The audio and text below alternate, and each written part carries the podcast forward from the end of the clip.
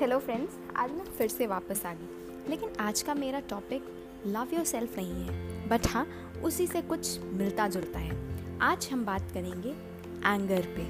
जी हाँ अगर मुझे बहुत गुस्सा आता है तो मैं उसे कंट्रोल कैसे करूँ?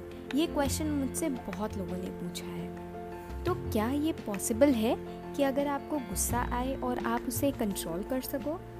जी हाँ ये बिल्कुल पॉसिबल है कि आपको गुस्सा आए और आप उस पर रिएक्ट भी ना करो और अपने हेल्थ को भी सही रख सको। हम किसी पे गुस्सा क्यों होते हैं? जब हम सामने वाले से एक्सपेक्ट करते हैं कि वो वैसा ही आंसर देगा जैसा कि हम उससे आंसर चाहते हैं। बट जब आंसर उसके जैसा नहीं होता है तो डेफिनेटली हमें आता है गुस्सा। बट हमें ये मेक श्योर sure करना होगा कि हम किसी के ऊपर डिपेंडेंट ना हो, हमें सेल्फ डिपेंडेंट बनना होगा। जब आप सेल्फ डिपेंडेंट रहोगे तो आपको किसी से कोई एक्सपेक्टेशन ही नहीं रहेगी। एंड ट्रस्ट मी फ्रेंड्स हम सब सेल्फ डिपेंडेंट हैं। हम सब सेल्फ डिपेंडेंट हैं और हम कुछ भी कर सकते हैं। इट्स जस्ट कि हमें वो चीज़ पहचाननी है अपने अंदर। आई एम श्योर मेरी इस छोटी सी एडवाइस से आपको कुछ ना कुछ फ़ायदा ज़रूर होगा।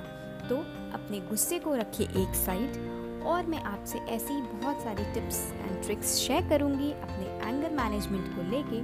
But till then bye take care फिर मिलेंगे चलते चलते हम हैं राहे प्यार के। Love your self